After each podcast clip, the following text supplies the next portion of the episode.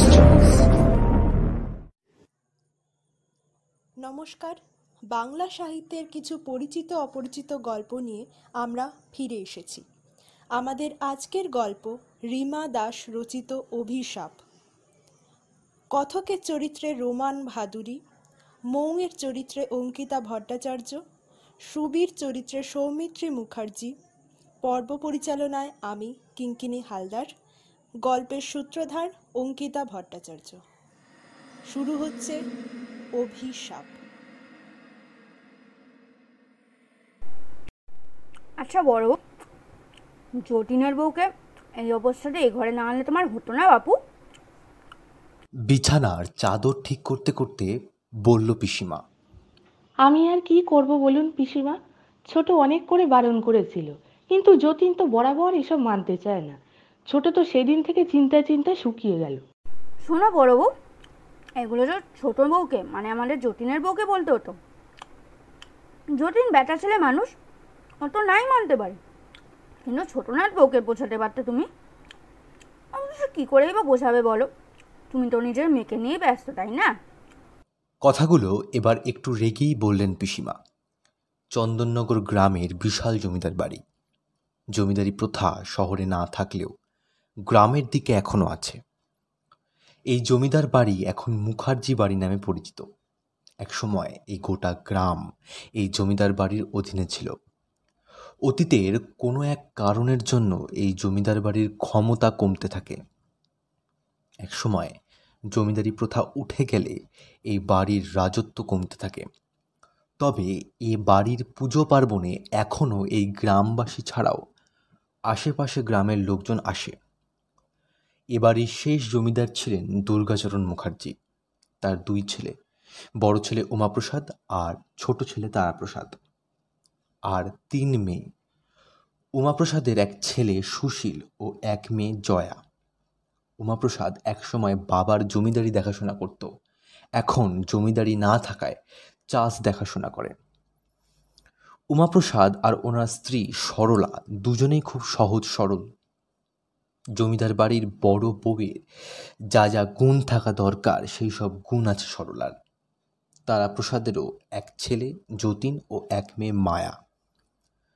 তারাপ্রসাদ বাড়ির ছোট ছেলে বলে জমিদারি ব্যবসার কোনো কাজের দায়িত্ব কোনো কালেই নেয়নি। এমনকি ওর স্ত্রী শুভা পর্যন্ত ঘরের কোনো কাজই ঠিক করে করতো না। দুর্গাচরণের স্ত্রী মারা গেছেন এই প্রায় বছর দশেক আগে। এখন বাড়ির গিন্নি বলতে দুর্গাচরণের বড় দিদি বিনি, যাকে এ বাড়ির সবাই পিসিমা বলে ডাকে। তিনি যা বলেন এই সংসারে তাই হয়।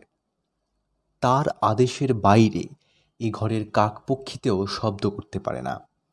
তবে বয়স বেড়েছে বলে এখন অনেক কিছুই তার ইচ্ছের বিরুদ্ধে হয়। মা, মৌ ফোন করেছিল। বলল ওরা এক ঘণ্টার মধ্যেই আসছে। কথাটা কুসুম মানে সুশীলের স্ত্রী বেশ আনন্দের সাথেই বলল। কিন্তু ঘরে পিসিমাকে দেখে সে মাথার কাপড় আরেকটু ভালো করে টেনে নিয়ে দরজার কাছেই দাঁড়িয়ে রইল। এটা তো নাচের কি আছে বড় নাটবউ তোমার কি আক্কেল বলে কোনোদিনই কিছুই হবে না? যাও যাও দেখি বাবু। ওদের জন্য জলখাবার ব্যবস্থা করো গিয়ে যাও। কুসুম মাথাটা হ্যাঁ সূচকের ভঙ্গিতে নেড়েই চলছিল। এমন সময় পিসিমা আবার ওকে ডেকে বলল, ও, আর শোনো, একবার ছোটো বউকে এই ঘরে দেখো তো বলবে আমি দেখেছি আর শোনো, একটা কথা বলে দিই। ছোটো নাটবের দেখাশোনা করার সমস্ত দায়িত্ব কিন্তু তোমার। সে শহর ছেড়ে প্রথমবার গ্রামে আসছে, তাও আবার এই সময়। ঠাকুর জানে কি আছে কপালে? শেষের কথাগুলো প্রায় মনে মনে বলল পিসিমা। কুসুম ঘর ছেড়ে যাওয়ার কিছুক্ষণ পরেই ছোট বউ শুভা ঘরে এসে দাঁড়িয়েছে। সরলা আগেই ওকে দেখতে পেয়ে বলল আরে ছোট ঘরের বাইরে কেন? ভেতরে আয়। পিসিমা এবারে দরজার দিকে তাকিয়ে দেখল শুভা এসেছে। তারপর সরলার দিকে তাকিয়ে বলল আমি তো ছোট বউকে ঘরে ঢুকতে বলেছি। তুমি ওকে ঘরে ঢুকতে বলছো কোন আক্কেলে? জানো না এই ঘরে আর ছোটো বউ থাকবে বলে ঘর সাজানো হচ্ছে? আর ছোট নাট বউটা কোনো গাইড হয়নি। বাসি কাপড়ে ঘরে ঢুকবে কি করে? পিসিমার কড়া গলার কথা শুনে সরলা মাথা নামিয়ে ওখানেই দাঁড়িয়ে কাঁপতে লাগল আর শুভা ঘরের চৌকাঠের বাইরেই দাঁড়িয়ে থাকল। পিসিমা ঘরে সুগন্ধি ধূপ জ্বালতে জ্বালতে বলল দেখো ছোট বউ যতীনের বউ এই বাড়িতে এই সময় আসছে। আর তার পেটের বাচ্চার যদি কোনো ক্ষতি হয়, তাহলে কিন্তু আমি তোমাকে ছেড়ে কথা বলব নি। এ আমি বলে দিলুম। তুমি এ বাড়ির অভিশাপের কথা জানো, যার ফল বড়নাথ বউ ভুগছে। তাও বড় খুকির মনটা ভালো বলেই নিজের কোলের মেয়েটাকে বৌদির কোলে তুলে দিয়েছে। এবার কিন্তু এবারই বংশ আসা খুব দরকার। তুমি সব জেনেও ওদের এই বিপদের মুখে আনছো।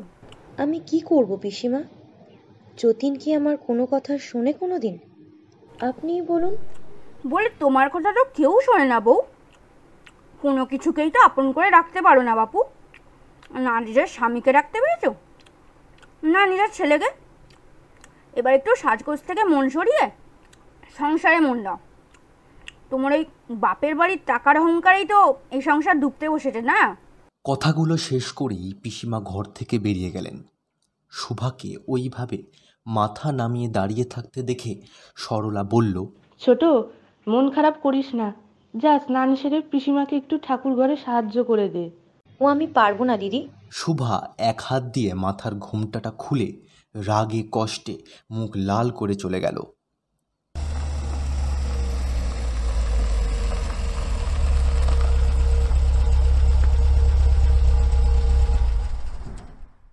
সদর দরজা দিয়ে গাড়ি ঢোকার শব্দ পাওয়া মাত্র সরলা জানলা দিয়ে মুখ বাড়িয়ে দেখল যতীন আর তার স্ত্রী মৌ এসে গেছে। তাড়াতাড়ি ঘর থেকে বেরিয়ে নিচে চলে গেল সরলা। জাস্ট স্পিচলেস সত্যি গো তোমাদের এই বাড়িটা এত সুন্দর কিন্তু এই বাড়িটা বড্ড ফাঁকা ফাঁকা। গাড়ির কাজ নামিয়ে মুখ বাড়িয়ে গোটা বাড়িটা ভালো করে দেখতে থাকে মন যতীন গাড়ির দরজা খুলে নামতেই দেখে বাড়ির একজন কাজের লোক এসে হাত জড়ো করে দাঁড়িয়েছে। আরে রতন কাকা কেমন আছো? আর তুমি অমন হাত জোর করো না তো খুব খারাপ লাগে আমার। কি যে বলো ছোট দাদা বাবু তোমরা হলে মালিক আমি তোমাদের নুন খাই আর হাত জোড়ো করব না। এতক্ষণে মৌ গাড়ি থেকে নেমে ঘরের ছবি তুলতে শুরু করেছে। রতন একবার মৌয়ের দিকে তাকিয়ে বলল ও নতুন বৌমনি তুমি তুমি গাড়ির ভেতরেই বসো। পিসিমা এলে না হয় না হয় নামবে। মৌ ক্যামেরা থেকে চোখ না সরিয়েই জিজ্ঞেস করল। কেন? কারণ আমি ওকে বলেছি তাই।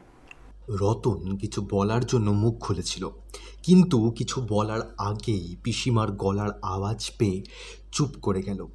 মৌ এবার ক্যামেরা থেকে চোখ সরিয়ে দেখল বাড়ির ভেতরের দরজার বাইরে পিসিমা, কুসুম আর সরলা দাঁড়িয়ে আছে। সরলার হাতে বরণের থালা।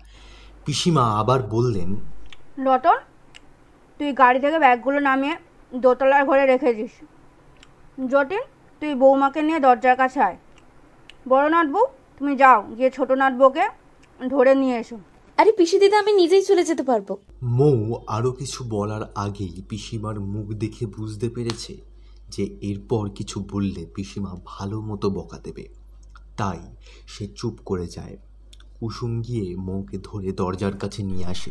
না বড় বউ তুমি বরণ করো আমি শঙ্খটা বাঁধাচ্ছি। শোনো এইসব বরণ তোমার শাশুড়ির করার কথা। কিন্তু সে তো এখনও গা ধুয়ে নিচে নামে আসতে পারল না। এখন বড় বৌমাই তোমাকে বরণ করুক। বরণ শেষ হয়ে গেলে মৌ পিসিমাকে প্রণাম করতে গেলে তিনি মৌকে বারণ করে বললেন যে থাক এই সময় তোমাকে আর কাউকে ঝুঁকে প্রণাম করতে হয় না। তুমি বরং বড়নাথ বউয়ের সাথে ওপরের ঘরে যাও। আমি তোমার খাবার ওখানেই পাঠিয়ে দিচ্ছি। যতীন তুই টেবিলে খেতে বসবি আয়। সুশীল এক্ষুনি চলে আসবে তারপর তোরা একসাথে খেতে বসে যাবি। বড় বউ বরণের থালা রেখে খাবারের দিকটা একটু দেখো। পিসিমার মুখে এত কথা শুনে মৌ বেশ ভালোই বুঝতে পেরেছে যে এ বাড়িতে পিসিমার কথাতেই সব হয়। ভেতরের ঘরে আসতেই দেখে যতীনের মা শুভা ওপর থেকে নিচে নামছে। শাশুড়িকে নামতে দেখে মৌ প্রণাম করতে গেলে পিসিমা একটু জোর গলাতে বললেন বউ আমি না তোমাকে এখন কাউকে প্রণাম করতে মানা করলাম? মৌ ওখানেই মাথা নামিয়ে দাঁড়িয়ে যায়। শুভার দিকে তাকিয়ে পিসিমা বলেন তা গা ধুয়ে ওপর থেকে নিচে নামতে কোনো অসুবিধা হয়নি তো ছোটো বউ? এত বছর পর নিজের বেতার বেতার বউ এ বাড়িতে এলো। বরণটাও তো তুমি করতে পারতে। কিন্তু তোমার তো সেসবের সময় নেই। এত অহংকার এত অহংকার যে কী করে করো সেটাই বুঝতে পারি না। ছেলের বউয়ের সামনে এত কথা বলাতে শুভার যে রাগ হয়েছে সেটা তার মুখ দেখেই বোঝা যাচ্ছিল। সরলা সব কিছুকে স্বাভাবিক করার জন্য বলল ছোট তুই আমার সাথে রান্নাঘরে আয়। এতদিন পর যতীন এসেছে তুই নিজে আজকে ওকে খেতে দিবি। আর পিসিমা আপনিও ঘরে যান আমি আপনার খাবারটা ঘরে দিয়ে আসছি। ওকে বড়নাথ বউ তুমি এখনও ওখানে দাঁড়িয়ে আছো কেন? যাও ছোটনাথ বউকে নিয়ে ওপরে নিয়ে যাও। আমি মালু থেকে বলেছি ও গিয়ে খাবারটা ওপরে দিয়ে আসবে। পিসিমা নিজের ঘরে চলে গেল। শোনো দিদি আমি রান্নাঘরের গরমে যেতে পারব না। তুমি খাবারগুলো টেবিলে এনে দাও আমি সবাইকে খেতে দিয়ে দিচ্ছি। কথাগুলো বলতে বলতে শুভা টেবিলের প্লেটগুলো সোজা করতে থাকে। না ছোট তোকে গরমে রান্নাঘরে যাওয়ার দরকার নেই। তুই বরং সুশীল আর যতীনের খাবারটা বেড়ে দিয়ে নিজেও খেয়ে নিস। আমি পিসিমার খাবারটা দিয়ে আসি। কথা শেষ হতে সুশীল আর যতীন খাবার ঘরে চলে আসে। মাকে দেখে যতীন প্রণাম করে জিজ্ঞেস করে এত দেরি করলে যে নামতে আমার অনেক কাজ থাকে ওপরে। বললেই তো আর নিচে নামতে পারব না। খাবার দিয়েছি খেয়ে নে। তারপর পারলে বাগানে গিয়ে বাবার সাথে দেখা করে আসিস। মালতী আমি ওপরে গেলাম। দাদাদের কিছু লাগলে দিয়ে দিস। কথাগুলো বলেই শুভা ওপরে চলে যায়। মা কি কোনোদিন বদলাবে না জেঠিমা? জানি না রে। তুই খেতে বস আমি এক্ষুনি পিসিমার ঘরে খাবারটা দিয়ে আসছি। আর সুশীল তোকে পিসিমা ডাকছিল খেয়ে পিসিমার ঘর থেকে ঘুরে আসিস। সুশীল মাথা নেড়ে হ্যাঁ জানিয়ে খেতে বসে যায়। দুই ভাই খেতে খেতে নিজেদের কাজ নিয়ে কথা বলতে থাকে। পিসিদা আসব? পিসিমার ঘরের দরজার বাইরে দাঁড়িয়ে থেকে জিজ্ঞেস করে সুশীল। পিসিমা তখন সবে খেয়ে হাত ধুয়ে চাকরের হাতে খাবার থালা ধরিয়ে পান সাজাতে বসেছে। এ এসো দাদু ভাই বসো। পান খাবে? সাজাবো? একটা কাঠের চেয়ার টেনে তাতে বসতে বসতে সুশীল বলল হ্যাঁ সাজাও তো দিদা। এখন তো তোমার হাতে সাজানো পান খাওয়াই হয় না। সে আর কি করবে? এত বড় পারিবারিক ব্যবসা তুমি আর উমা মিলেই তো দেখছ। তারা সেই যে বরিশালে জমিদারি দেখতে গেল আর তো বাড়িই ফেরে না। ওই পূজা পার্বণে বাড়ি ফেরে। ছোট বউটা ঘর থেকে ভাসিয়েই দিল। পিসিমা কথাগুলো বলতে বলতে একটু উদাস হয়ে গেছিল। উদাস ভাবটা কাটিয়ে একটা সাজানো পান সুশীলের হাতে দিয়ে বলল তা শোনো দাদু ভাই তোমাকে একটা দরকারি কথা বলার জন্য দেখেছি। যতীন আর ওর বউ এ বাড়িতে আসাটা আমি কিন্তু ঠিক ভালো মনে মেনে নিতে পারছি না। ভয়ে হয়। সবই তো বোঝো। আমি কালকে গুরুদেবকে ফোন করেছিলাম আসতে বলার জন্যে। তো উনি বলেছেন যে আসবেন, তবে গাড়ি পাঠাতে। ওনার গাড়িটা কিছু হয়েছে বললেন আমি বলি কি শুধু গাড়ি পাঠানোটা ভালো দেখাবে না বুঝলে? তুমি বরং যাও গিয়ে ওনাকে নিয়ে এসো। সুশীল মুখে পান ভরে নিয়ে বলল বেশ পিসিদা আমি যাব। একদিনের তো ব্যাপার। ওই একদিন না হয় একটু বাবা সামলে নেবে। তুমি তাহলে কালকেই বেরিয়ে পড়ো। বেশি দেরি করো না। আচ্ছা বেশ। আজকে উঠি পিসিদা। পিসিদিদাকে প্রণাম করে ঘর থেকে বেরিয়ে গেল সুশীল। মালতী খাবার ভর্তি থালাটা টেবিলের ওপর রেখে বলল এসব খেয়ে নাও দেখে ছোট বৌদি। নাহলে পিসিমা কিন্তু খুব রাগারাগি করবে বাপু। আমি চললাম বড় বৌদি।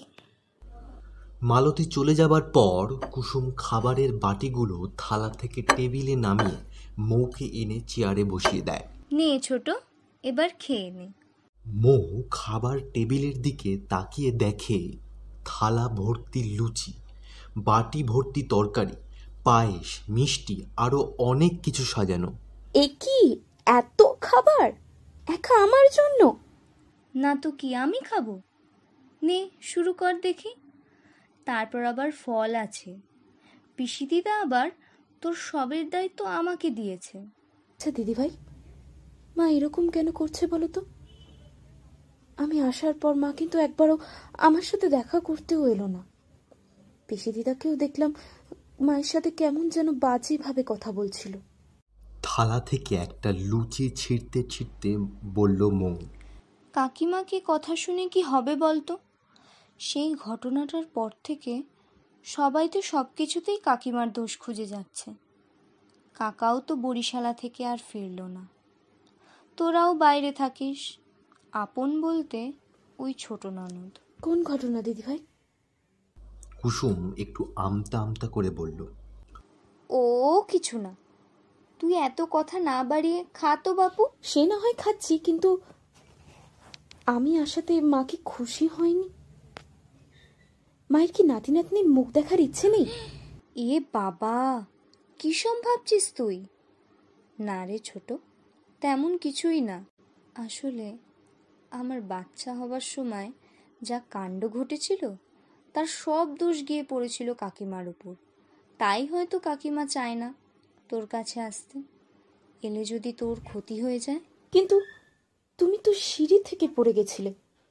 এতে মায়ের দোষ কোথায়? এ ঘরের অনেক গল্প আছে রে। প্রতিটা দেয়াল প্রতিটা আসবাব এক একটা ঘটনার সাক্ষী। আর এক একটা ঘটনা এক একটা অভিশাপ যার ফল এ বাড়ির আগেও ভুগেছে এখনও ভুগছে আর পরেও ভুগবে। কুসুম চেয়ার ছেড়ে উঠে জানলার কাছে গিয়ে দাঁড়িয়ে বলল কথাগুলো। অভিশাপ? কি অভিশাপ? মো আরও কিছু বলার আগেই নিচ থেকে একটা মা বলে চিৎকার শোনা গেল। ও মা ওই বিট্টু স্কুল থেকে ফিরেছে। আমি নিচে গেলাম। তুই খেয়ে নে ছোট। কথাগুলো বলতে বলতে কুসুম ঘর ছেড়ে বেরিয়ে গেল। এ কি? তুমি নিচে নেমে এলে যে ছোট নাথবইয়ের কাছে কে আছে? বিট্টুর কাঁধ থেকে স্কুলের ব্যাগ খুলে কথাটা বলল পিসিমা। কুসুম মাথার ঘোমটাটা আর একটু ঠিক করে নিয়ে বলল কেউ নেই পিসি দিদা আমি বিট্টুর আওয়াজ পেয়েই এলাম না হলে আমি ছিলাম এতক্ষণ। পিসিমার মুখ রাগে লাল হয়ে গেল। স্কুলের ব্যাগটা নামিয়ে কুসুমের দিকে তেড়ে এসে বলল বলি বাবু ভগবান কি কোনো আক্কেল দেয়নি তোমার নিজের পেটেরটাকে তো পৃথিবীর আলো দেখাতে পারোনি। এবার কি চাও যে আসতে চলেছে সেও যাতে না আসতে পারে? আর ভুলে যেও না এটা তোমার ননদের ছেলে। এত যদি নিজের পেটেরটাকে দেখাতে তাহলে এসব তুমি কি বলছো পিসি দিদা? এত চিৎকার শুনে যতীনও বাইরে বেরিয়ে এসেছে। যতীন দেখে কুসুমের চোখে জল। বৌদি তুমি বরং ফলগুলো কেটে মৌয়ের জন্য ওপরে নিয়ে এসো। আমি ততক্ষণ ওর কাছে গিয়ে থাকছি। যতীনের কথা শুনে কুসুম ঘাড় নেড়ে রান্নাঘরে চলে গেল। পিসি দিদা কেন বৌদিকে এক কথা বারবার বলে কাটা ঘায়ে নুনের ছিটা দাও বলো তো? আর বিট্টুও বড় হচ্ছে। ওর সামনে ননদের ছেলে কথাটা বলা বন্ধ করো।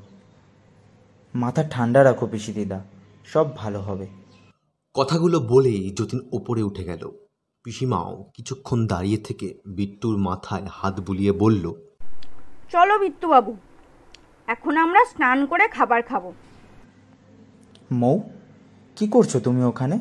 যতীন ঘরে ঢুকেই দেখে মৌ ঘরের একটা জানলার কাছে দাঁড়িয়ে কি যেন দেখছে।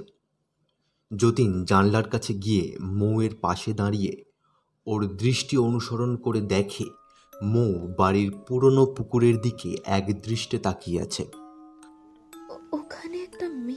ছিল জানো তো? গায়ে রং উঠে যাওয়া লাল শাড়ি।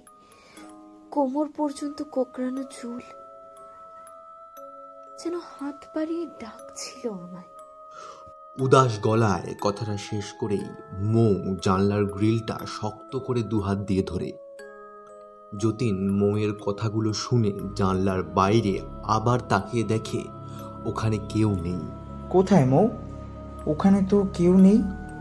যতীনের কথা শেষ হতেই মৌ জানলার বাইরে হাত বের করে তর্জনী তুলে একটা নির্দিষ্ট জায়গাকে দেখায়। এটা প্রেগনেন্ট ছিল জানো তো। মৌয়ের এই কথাগুলো শুনে যতীন আঁতকে ওঠে। মৌয়ের কাঁধ শক্ত করে ধরে বলে ওখানে কেউ নেই মৌ। তোমার মনের ভুল। সারাদিন এতটা রাস্তা জার্নি করে এসেছ তোমার এবার রেস্টের দরকার।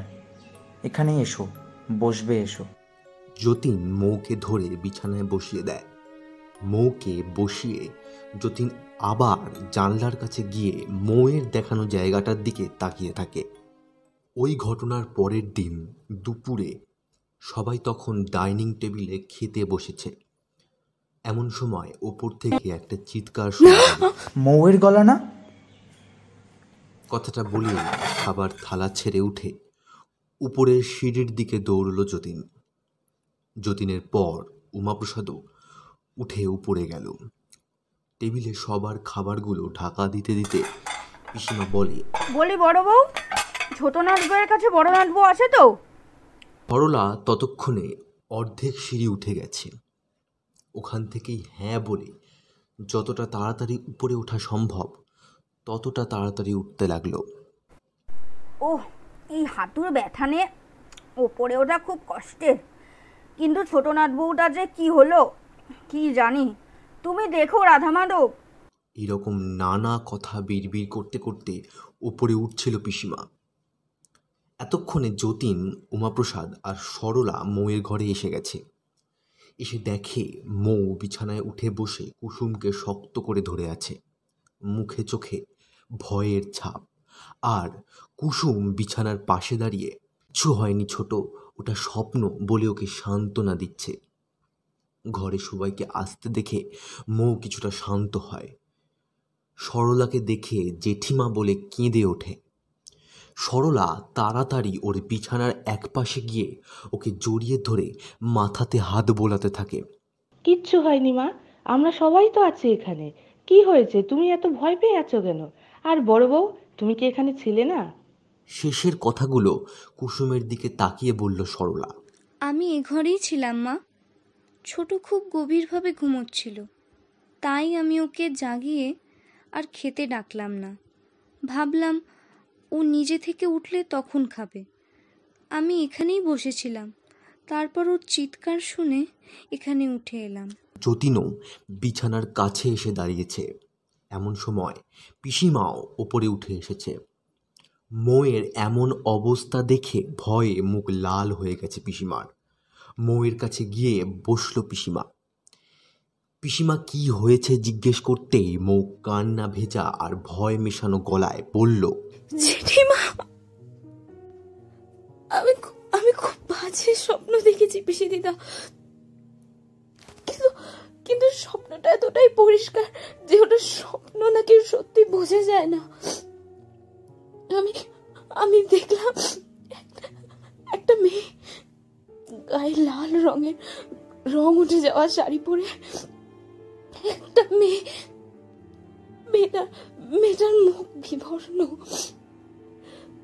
যেন শরীরে রক্ত নেই, চোখ দুটো লাল হয়ে আছে ছোটের কোন একটা কোন একটা প্রতিশোধের হাসি।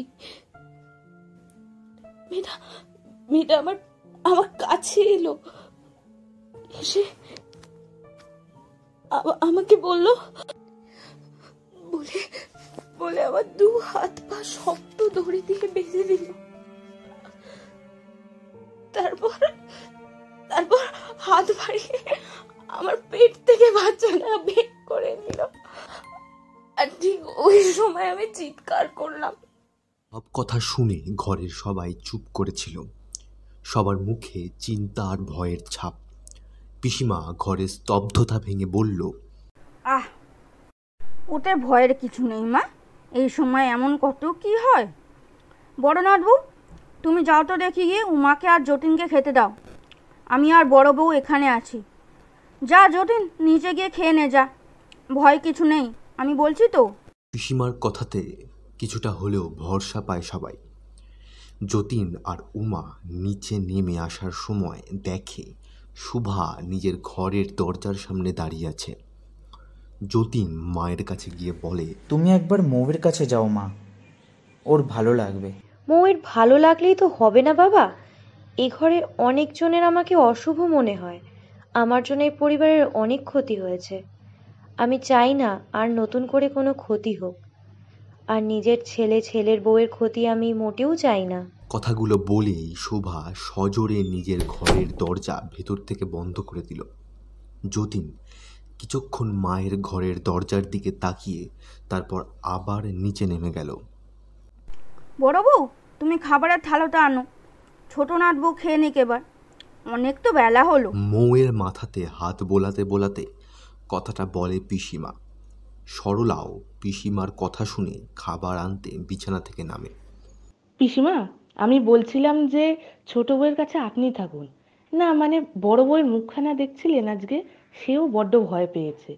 পুরনো কথা মনে পড়ছে হয়তো। আর আমি এখানে থাকলে ঘরের বাকি কাজগুলোও হবে না। তাই আপনিই থাকুন। মাঝে মাঝে না হয় আমি আর বড় বউ থাকব। খাবারের থালা আনতে আনতে কথাগুলো বলল সরলা। কথাটা তুমি মন্দ বলনি বড় বউ বেশ এবার থেকে আমিই থাকব ছোট নাট বউয়ের কাছে।